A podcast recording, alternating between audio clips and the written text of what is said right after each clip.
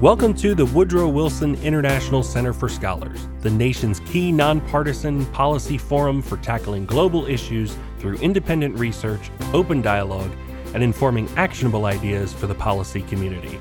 This is a Wilson Center special event hosted by our experts and scholars. Be sure to check out our other media, videos, audio, and podcasts at wilsoncenter.org. Hello, everyone, and welcome to the Wilson Center, where we, uh, in the words of our congressional charter, strengthen the fruitful relation between the world of learning and the world of public affairs. I'm Mark Green, President and CEO of the Center, and we're here for the second in our series, Hindsight Up Front Lessons and Implications of the Withdrawal from Afghanistan. In our first session a couple of weeks back, we heard from former General David Petraeus and the UK Sir John Scarlett, former leader of British Secret Intelligence Services. Today, we get a chance to talk with retired Lieutenant General H.R. McMaster. H.R. was America's 26th National Security Advisor, a post he assumed after 34 years as a commissioned officer in the U.S. Army. He's a senior fellow at the Hoover Institution and the Foundation for Defense of Democracies. His most recent book, Battlegrounds The Fight to Defend the Free World, is truly a must read for students of American leadership and American foreign policy. HR, uh, thanks for joining us. I, I do appreciate it very much. Hey, Mark, it's great to be with you. And I'll tell you, it was great to serve with you a few years ago. And, and you, just, you did a great job and, and you're a wonderful colleague. Great, great to be back with you. Well, that you're, you're, you're very kind. Uh, well, today's topic is a challenging one for all of us, I, I think. You know, um, back in 2020, Congress chartered a nonpartisan panel of experts called the Afghanistan Study Group. Its final report was called A Pathway for Peace. In that report, HR, uh, it said, We have an interest in Afghanistan not becoming a safe haven for terrorists who can threaten us. We have an interest in a stable Afghanistan that is not a threat to its region. And we have an interest in an Afghanistan that respects human rights. That sound about right? That does sound exactly right. And it sounds very similar to the review that that we were part of that resulted in this in a very sound, I believe, and sustainable South Asia strategy in August 2017. Sadly, one that was abandoned uh, about a year and a half later. Uh, so I guess the, the, the question is, you know, at at one point the U.S. had something like uh, what 110,000 troops there by 2021, before President Biden ever took office, that number was down to about 2,500. Uh, of course, that also brought with it about 7,000 allied troops and forces. Was that number sufficient to pursue those interests, do you think? Well, it, it, it, depends, Mark, because you know the future course of events in war depends not only what we decide to do, uh, right. or this precise number of troops we decide to have there. It depends on actions of determined and often, as we see today, brutal enemies, right? And and so this idea that you can have linear progress in war and you can announce years in advance exactly the number of troops you're going to have and what they're going to do and what they're not going to do is actually ridiculous and completely counter to the very nature of war and particularly in particular war's interactive nature.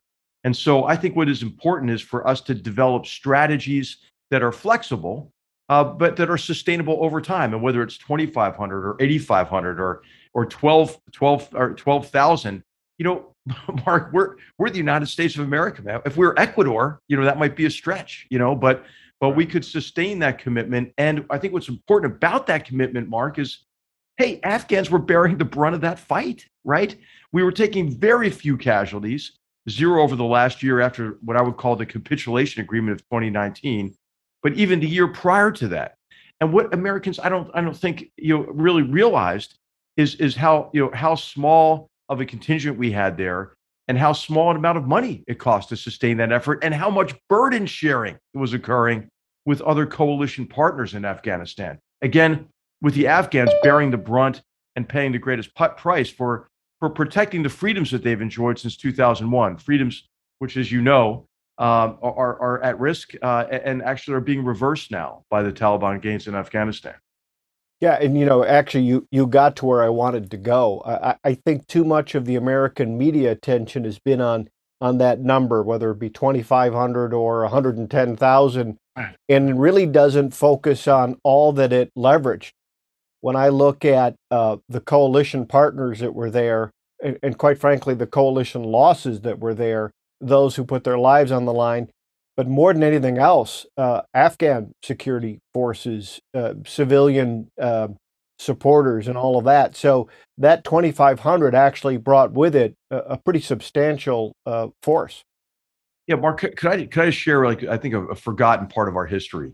In 1967 and 1968, Kim Il Sung in North Korea saw American protests about the war in Vietnam, and he sensed American weakness, right? And he said, "Okay, now's the time. Now's the time for me to start insurgency in South Korea." He launched 300 attacks in South Korea, over 300, from 1967 to 1968. 15 American soldiers were killed and 65 wounded, along with many other South Koreans. This all happened during the height of the Vietnam War, and we had for we had tens of thousands of troops in Vietnam at, at the time, uh, and and we sustained that effort there. South Korea was far from its success, 67 to 68. It wasn't until economic reforms in the late 70s and and into the 80s, and then political reforms in the 80s that really South Korea took off, right, and began to strengthen as a as a vibrant democracy and free market economy. So I, will tell you, Mark, I, I, just think we talked ourselves into defeat in Afghanistan, uh, and and we had a sustainable commitment, and we were engaged in, in a righteous, worthwhile mission. And as you pointed out at the outset, a mission that was grounded in our interests, right? And I would say, though, the interests of all humanity. Uh, you know, you you wrote an op-ed just a couple of weeks back in the Wall Street Journal entitled "How to how to avert disaster in Afghanistan.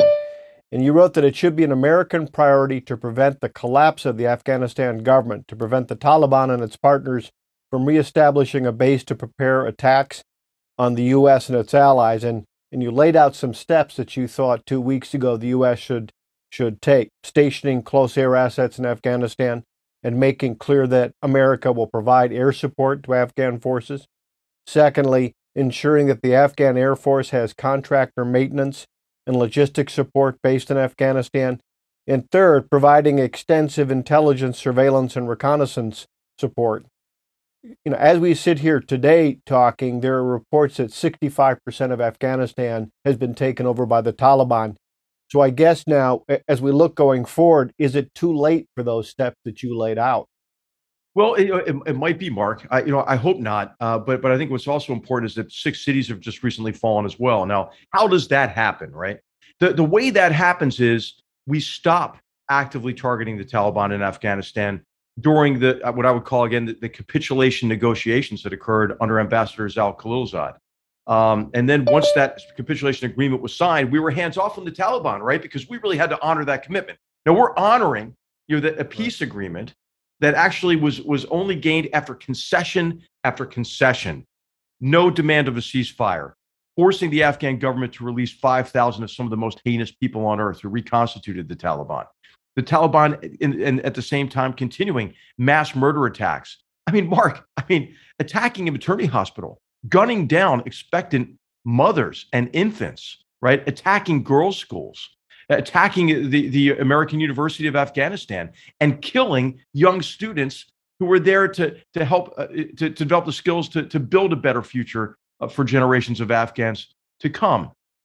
And we did nothing to respond to that. Meanwhile, the Taliban were marshaling for this offensive. They were moving fighters out of Pakistan, out of Iran, and other places outside of these cities. And they were developing we- weapons caches outside of these cities. What were we doing? Nothing about it. And now, in, in the midst of this offensive, for them to take a city, they have to marshal forces outside of a city. They are extremely vulnerable to firepower, you know, de- delivered by by you know by by U.S. aircraft and Afghan aircraft tied to, to surveillance and, and intelligence capabilities. Uh, and so, should we just not do that? You know, as they as they commit mass murder in the city squares uh, of the of these cities, as they they bulldoze girls' schools, you know, as they as they eliminate, you know, all of the gains that were made uh, after the after the demise of the Taliban regime in 2001. Should we just stand idly by? And Mark, what, what I would say is, where are the people in the Biden administration who were the authors of the R2P doctrine? Remember that the right to protect. After we stood idly by in a genocidal campaign in Rwanda, what, what are they saying now? because they, I would imagine they were in on the decision for, uh, about the complete withdrawal from Afghanistan.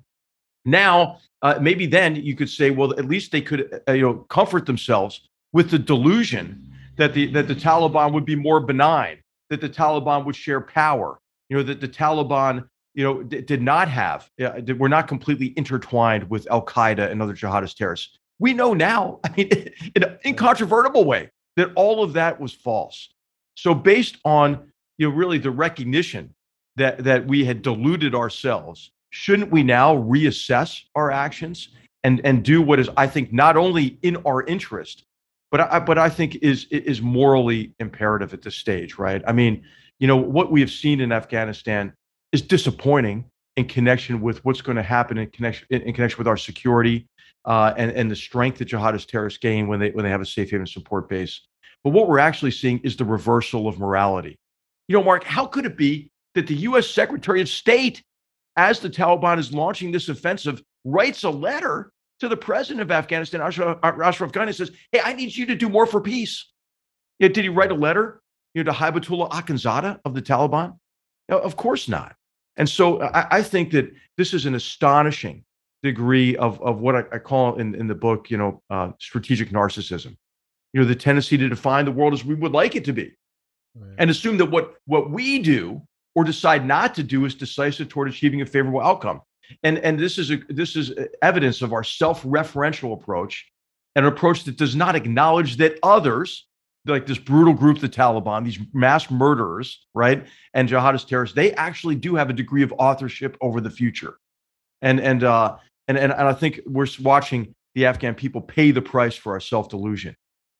Let me ask you this as someone I, have never served never served in uniform. So help me to understand um, why it is that we can't serve these interests uh, from uh, over the horizon, as uh, as the current administration has put it.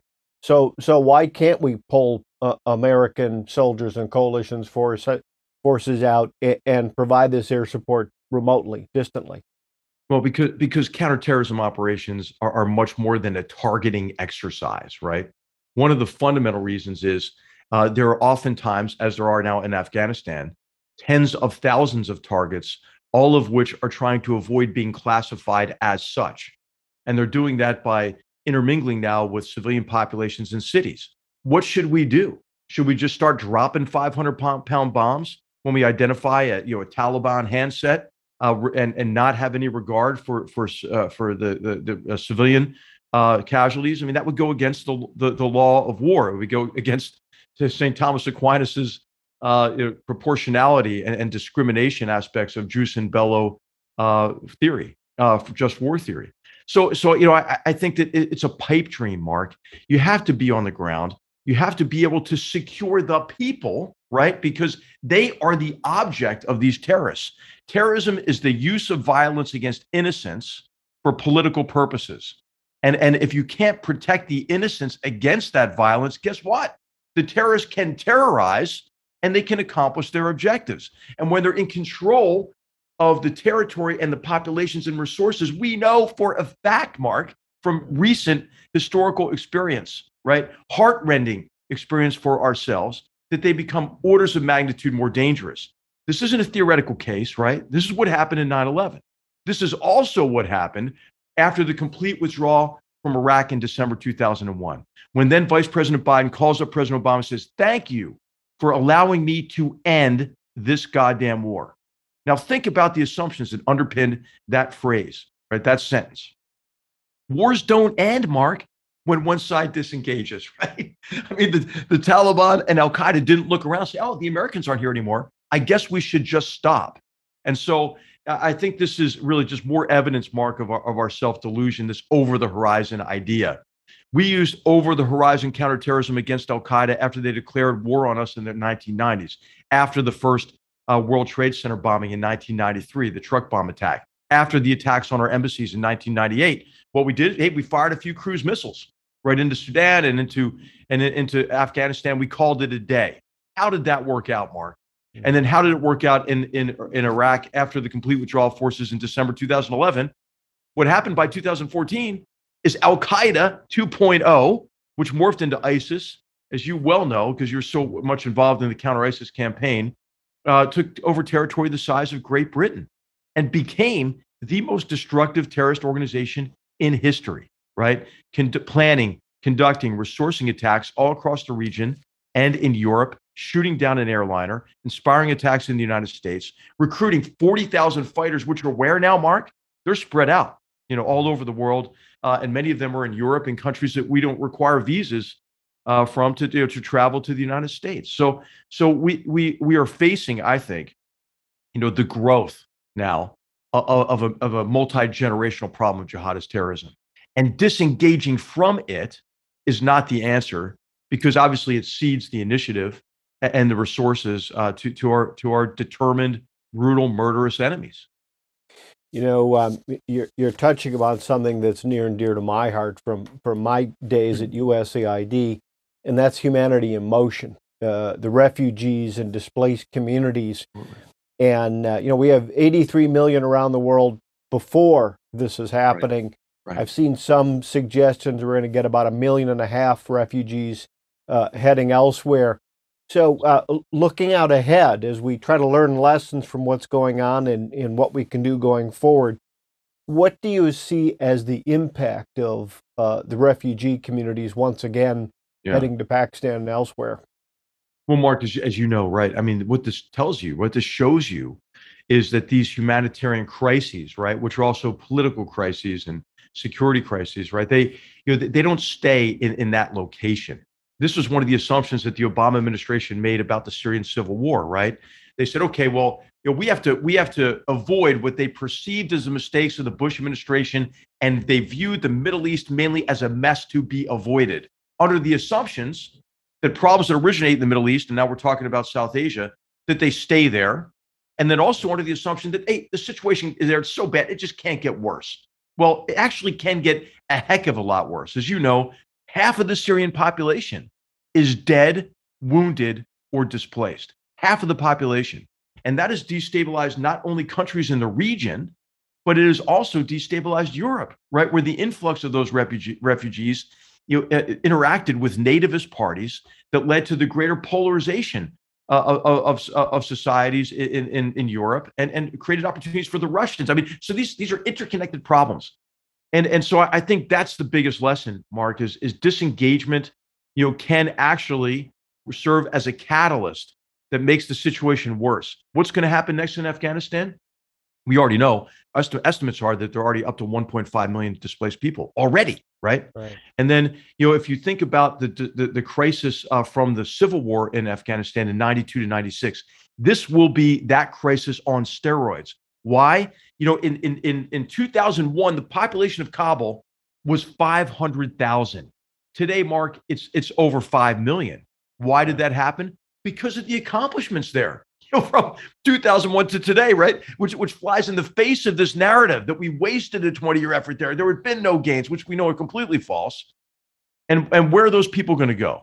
They're going to go to Central Asian states. They're going to go mainly though to Pakistan, a country that is already destabilized, a country that already can't control its its uh, the federally administered tribal areas and and and the Baluchistan area, and a country in which, by the way, over 20 U.S. designated terrorist organizations reside terrorist organizations that reside in an ecosystem in which they share resources, they share people, they share expertise. And these groups are going to gain even more and more power and influence because they recruit from this displaced population, right? They they go to families and they say, "Give us your adolescent boys."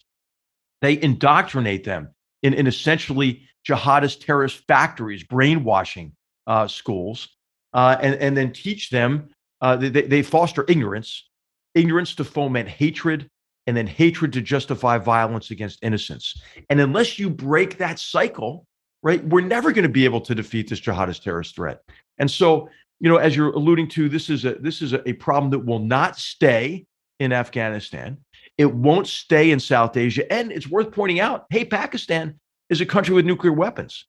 And so the, the possibility of the jihadist terrorists getting a hold of the most destructive weapons on earth is increasing based on instability in Afghanistan. You know, and Mark, for, for years, I've heard some people who are just making the case to disengage from Afghanistan. They said, "Hey, Hey, the real the real priority ought to be Pakistan. Therefore, why don't we just disengage from Afghanistan? What we're seeing now is that security in Pakistan is inexorably connected, right, to what happens in Afghanistan.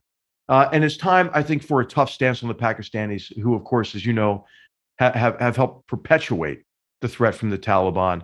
And of course, go after jihadist terrorists only selectively and use other jihadist terrorist groups as an arm of their foreign policy.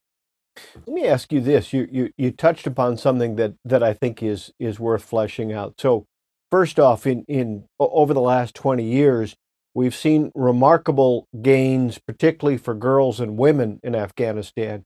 You see women serving roles in parliament. You see women serving roles in in their foreign service. You see uh, uh, women participating in, in business life in ways that judges, journalists, eh, lawyers, right? Absolutely, yeah. all over. On top of that, uh, it, this comes from your book Battlegrounds. You point out that over 80% of Afghans now have access to mobile phones, and 400% more Afghans reported using the internet uh, than they did just 10 years ago. I guess a, a question is uh, the Afghanistan uh, or uh, the Taliban, when they ruled Afghanistan 20 years ago, it was a medieval uh, governing framework.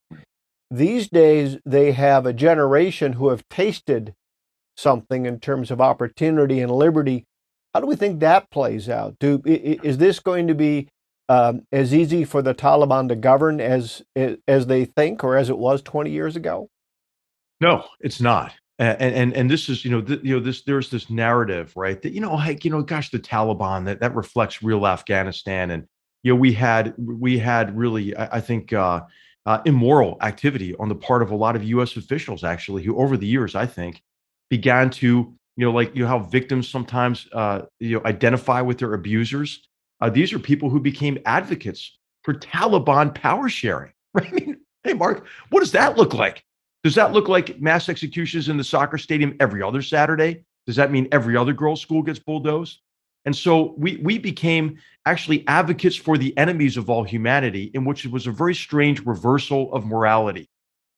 What we're seeing now is is is the reality of what these people have advocated for within our own government uh, over over the years. I think they ought to be held responsible for this in terms of at least the you know at least in public opinion and, and be ashamed of themselves, right? And and uh, and so I, think what, what's going to happen is because there have been so many gains that the repression of, of, of women, the repression of freedom, the repression of freedom of expression and freedom of the press, which, of course, you know, in Afghanistan, it, that's the freest press of, of any country in the region. It's going to be all that more brutal. It means there will be, the, people will be more resistant to the imposition of, of this brutal Sharia in Afghanistan, but the Taliban are determined to impose it, right? And uh, and so this is why a very small amount of support by us over the years was sufficient to prevent what we see happening today from happening, right? And and one of the part of the mantra of the of the defeatists in Afghanistan had been, oh well, you know, there's no military solution, so therefore, what are we doing militarily? We should just be talking to the Taliban. I mean, Mark, this is an astounding degree of incompetence and lack of understanding about the nature of war.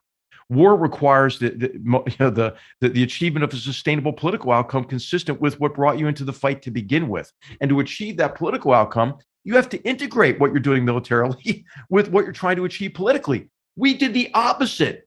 What we were doing militarily was completely disconnected from what we're trying to, to achieve politically. We told the Taliban, hey, we're leaving. And then said, oh, well, let's, we want to negotiate an agreement with you. So it shouldn't come as any surprise that that agreement was based on, on, on really, uh, on really, you know, a real capitulation on our, our part and, and concession after, after concession. But Mark, what's astounding, is you still hear the same nonsense, utter nonsense today, you know, by leaders of, I mean, good people, right, who are at the heads of of humanitarian organizations or or international organizations. Well, you know, we just need the international community, you know, to come together and communicate to the Taliban how disappointed we are in their actions. Are you kidding me? I mean, I mean, it, it, unless unless we back up what we're saying, you know, unless we back up our, our crocodile tears, right? You know, for you know, for for the Afghan victims uh, w- with action, I mean, it's not going to make a damn bit of difference. And um, and so I think this is one of you know the I know the premise of of this series is what can we learn from this? How about taking to heart what the what the what the Prussian philosopher of war said in the early 19th century, that the first duty of the statesman or stateswoman is to not try to turn war into something alien to its nature.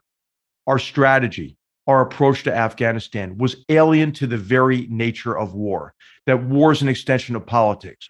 War is profoundly human because people fight for the same reasons Thucydides identified 2,500 years ago fear, honor, and interest.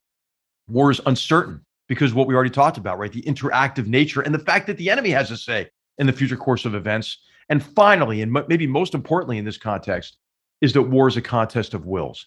And everything we did across those 20 years, just about, with the exception, I would say, of the August 2017 strategy, bolstered the will of our enemies, diminished the will of our friends, and encouraged hedging behavior uh, uh among, among those who were concerned about the US withdrawal. Because we kept telling Afghans, hey, we're leaving.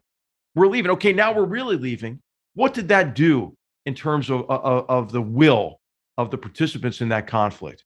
So we consistently, Mark, acted against our interests and our objectives in Afghanistan with not, you know, not a 20 year war, but I would say it was more like a one year war fought 20 times over with fundamentally flawed and inconsistent strategies.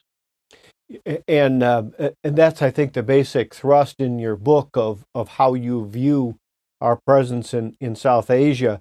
But again, if we have uh, a well educated, uh, exposed to the outside world generation uh, of Afghans, particularly girls and women, is that something upon which we could build? And in terms of where we look right now and we see things rapidly unraveling in so many parts of the country, is there an opportunity for the U.S. and the coalition to look now and build upon this and provide some basic level of of uh, of security and in support and information and is that maybe the best that we can hope for well if if security is part of it right? Uh, but but if it's you know if it's messaging you know if it's communicating our disappointment to the taliban i mean this was a an actual state department statement said that you know we think the taliban you know if they really you know care about their reputation you know they'll they'll moderate their behavior. I mean what what i mean what astounding self-delusion right?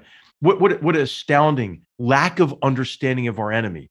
You know, and Mark, these are again these lessons we're talking about. They they're not new lessons, man. I mean, you know, this is what Sun Tzu said, right? If if you if you know the enemy, you know, and you know yourself, you're going to win 100 battles, right? If you if if you if you only know one, you're gonna you're gonna lose half. If you if you don't know either, you're going to lose for sure. We've never even, I think, tried to communicate to the American people the nature of our enemy. I mean, how many Americans could even name the three main Taliban groups that we fought until Hezb-i-Islami Gulbuddin accommodated with the Afghan government? They probably couldn't even name them. How many Americans know who Hibatullah Akhundzada is? How many people know what Al Qaeda says, right, uh, about its relationship with the Taliban? I mean, all you have to do is pick up Al Qaeda's newspaper, and they tell you that they are completely intertwined with the Taliban. That they're present, and you know, at least from the newspaper, their newspaper, 18 provinces in Afghanistan, and have been you know, for, for years. But what do we say? We say, you know, we, we conjure up the enemy we would prefer, right? We say, well, the Taliban, you know, it's really, that's really, a, you know, an innate part of Afghan culture, which is ahistorical, by the way, also, right? Yeah. I mean, you know, the, the, the main Islamic tradition in Afghanistan is Sufism. And, and, and, uh, and this sort of Salafi jihadist ideology in Afghanistan is in large measure the creation, or at least it was amplified by the Mujahideen resistance to, to Soviet occupation of Afghanistan in 80 to 88, uh, and the Saudi funding and proselytization during that period of time, and and the, and the resurrection of kind of a neo-Deobandism, uh, a, a, kind of a, a vitriolic uh, strain of, of Islam uh, in in Pakistan as well. This is not the this is not the natural course in Afghanistan, and so I think there's so much disinformation and superficial understanding, and therefore ignorance of history and and and what is even worse a lot of times the, the, the manipulation of history i mean mark the graveyard of empires? I mean really? Is that what you're saying? This is this is inevitable because it, afghanistan's always been a graveyard of empires. It doesn't even frame the issue properly. We're fighting with afghans for afghans against this heinous group of terrorists called the taliban and their allies. That's the appropriate framing. We're not an imperial power occupying Afghanistan. We were enabling the Afghans the ability to get slowly back on the course to recovery, which they did, you know, and to and to and to gradually over time build strength such they are no longer a ward of the international community. Now, was that going to take time? Heck yes, it was going to take time. But you know, I, I think what Afghanistan shows us, and this is another important like headline lesson for your series here, is hey, there are no short-term solutions to long-term problems, right? And, and it was a short term approach to Afghanistan that paradoxically lengthened the war and, and complicated the war and made it more costly. You know, um, we refer to this as hindsight up front in part of what, because of what you're saying, that this is real time uh, lessons and choices to be made. So, something that comes through in, in your book, in, in General Petraeus made reference to it as well, uh, is not taking Afghanistan in isolation. We're talking about the South Asia region. Uh, what should the U.S. do now in the region? Because this isn't something that stays yeah. in Afghanistan, as you point out. What's next? What should we be doing? Well, I think we're, uh, as, as I mentioned, our, our ability to, to help others take the lead against jihadist terrorist organizations, which is what we're doing, Mark. I mean, the whole narrative has been wrong about this, right? I mean, actually, you know, we had this defeatist narrative in Afghanistan. We've been there for 20 years and, you know, end, endless wars. Well, you know, first of all, it's an endless jihad waged against us, right? It's, it's not an endless war. Uh, and we'd, we'd won, right? We were an advisory and, and support sustainable effort there. Uh, and so the whole narrative about it was wrong. So I think the first thing we have to be able to do is inform the American people better.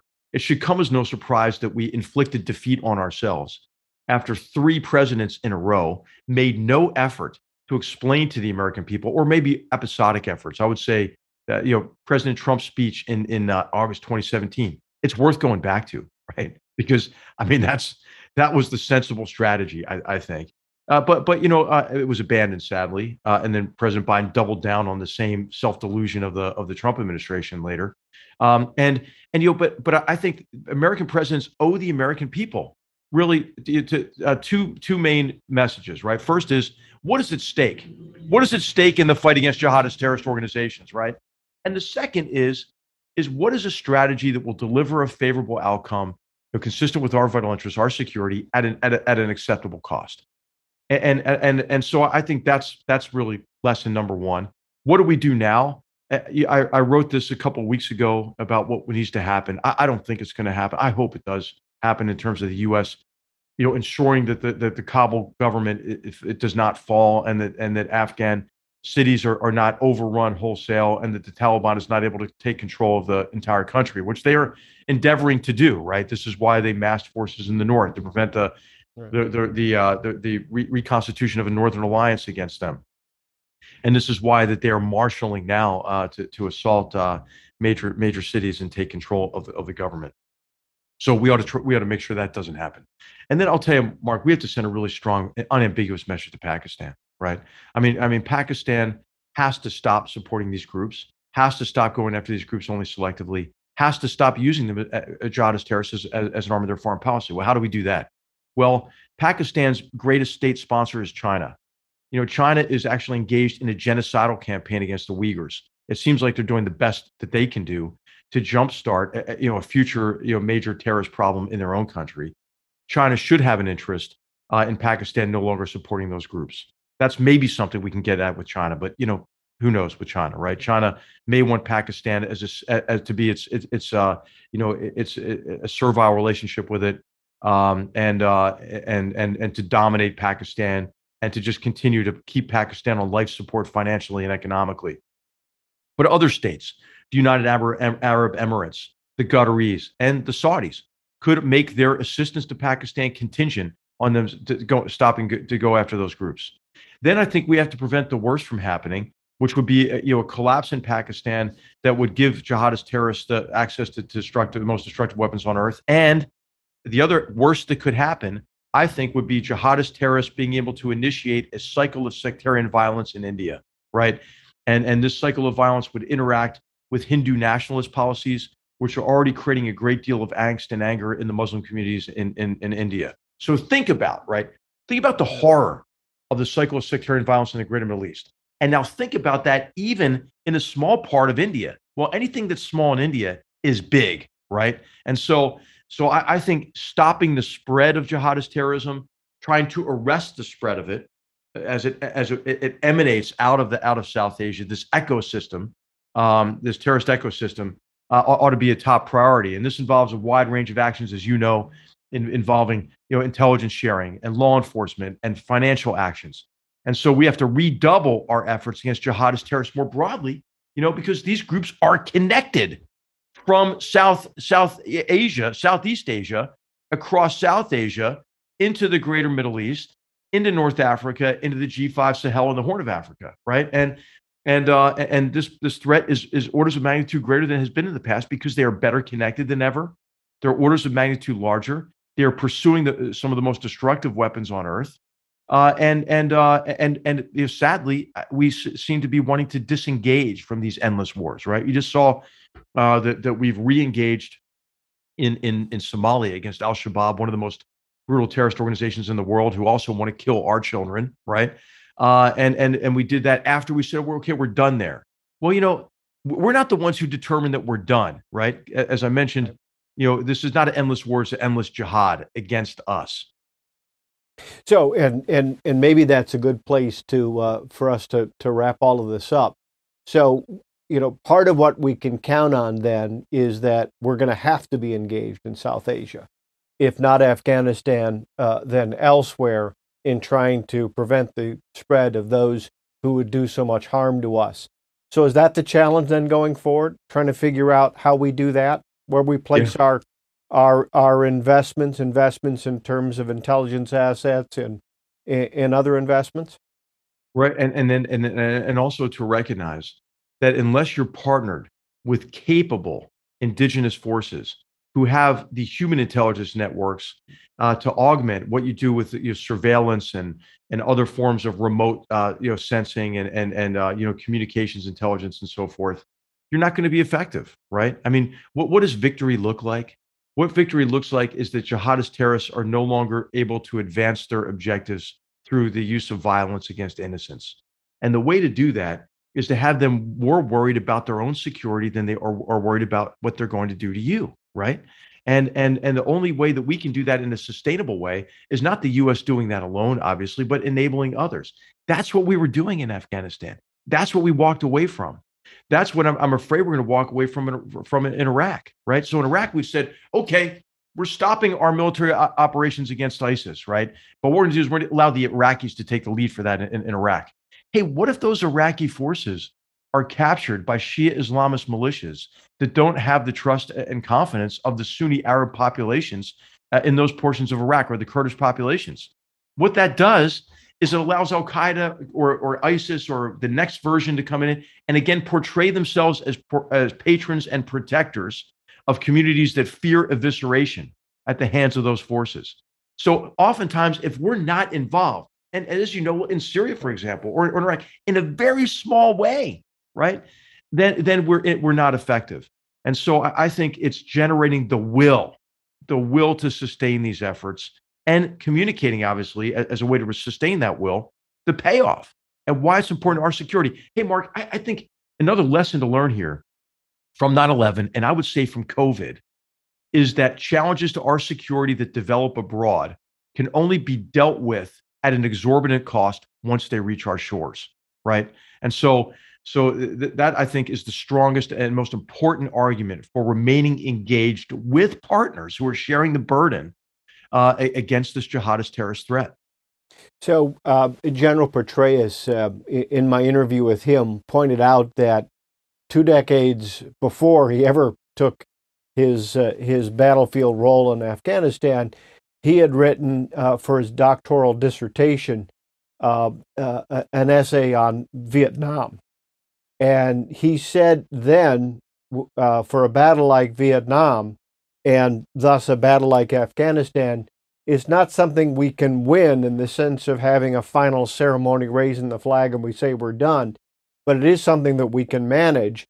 And his argument was that we were managing it, that in the yeah. footprint that we had, even at the beginning of this year with the reduced numbers, we were managing it and we were able to uh, to uh, to offer to the Afghans, uh, police and security and others, uh, enough support uh, to enable them to continue to develop. So it, it wasn't a, a victory celebration with a parade, but it was a managed success. Is that how you see it? Yeah, I, I would say that is winning, right? I guess, you know, not the place to match, but like, what is your definition of winning, right? Is your winning, okay, remember what you said up front from, from the Afghan study group, right? We had met all three of those criteria and we're sustaining those criteria over time. Now, we set an unrealistic objective, I think, in the minds of Americans, maybe, or maybe they had it in their minds, or maybe it was in the media. I don't know. But but you know, the kind of the narrative was we, you know, we failed in Afghanistan, you know, because Afghanistan wasn't Denmark, right? Hey, you know, Afghanistan doesn't need to be Denmark, it just needs to be Afghanistan. Was it still a violent place? Heck yes. Was it still dependent on international support? Heck yes. But if you want to look at whether or not we were winning back then, look at what's happening in Afghanistan now. And was it worth it with that relatively small effort to prevent what's happening now? I would say the answer to that has to be hell yes, it was. H.R. McMaster, you've been very generous with your time. Uh, you're someone for whom this is uh, very personal, including uh, your own kids serving in Afghanistan. Uh, thank you for your insights. We appreciate very much to our audience. Uh, thanks for watching. This has been Hindsight Up Front. If you'd like to uh, get the podcast for this, please come to our website, as well as the first installment of this with uh, David Petraeus and Sir John Scarlett. Uh, we are doing our best to try to draw lessons, lessons that are up front, lessons that are real time. HR, thank you for your time. Much appreciated. Hey, thanks, Mark. Great to be with you, and thanks for the great work that the Wilson Center does. We hope you have enjoyed this Wilson Center special event. This has been a production of the Woodrow Wilson International Center for Scholars. Be sure to check out more of the Wilson Center's activities, media, and events at wilsoncenter.org.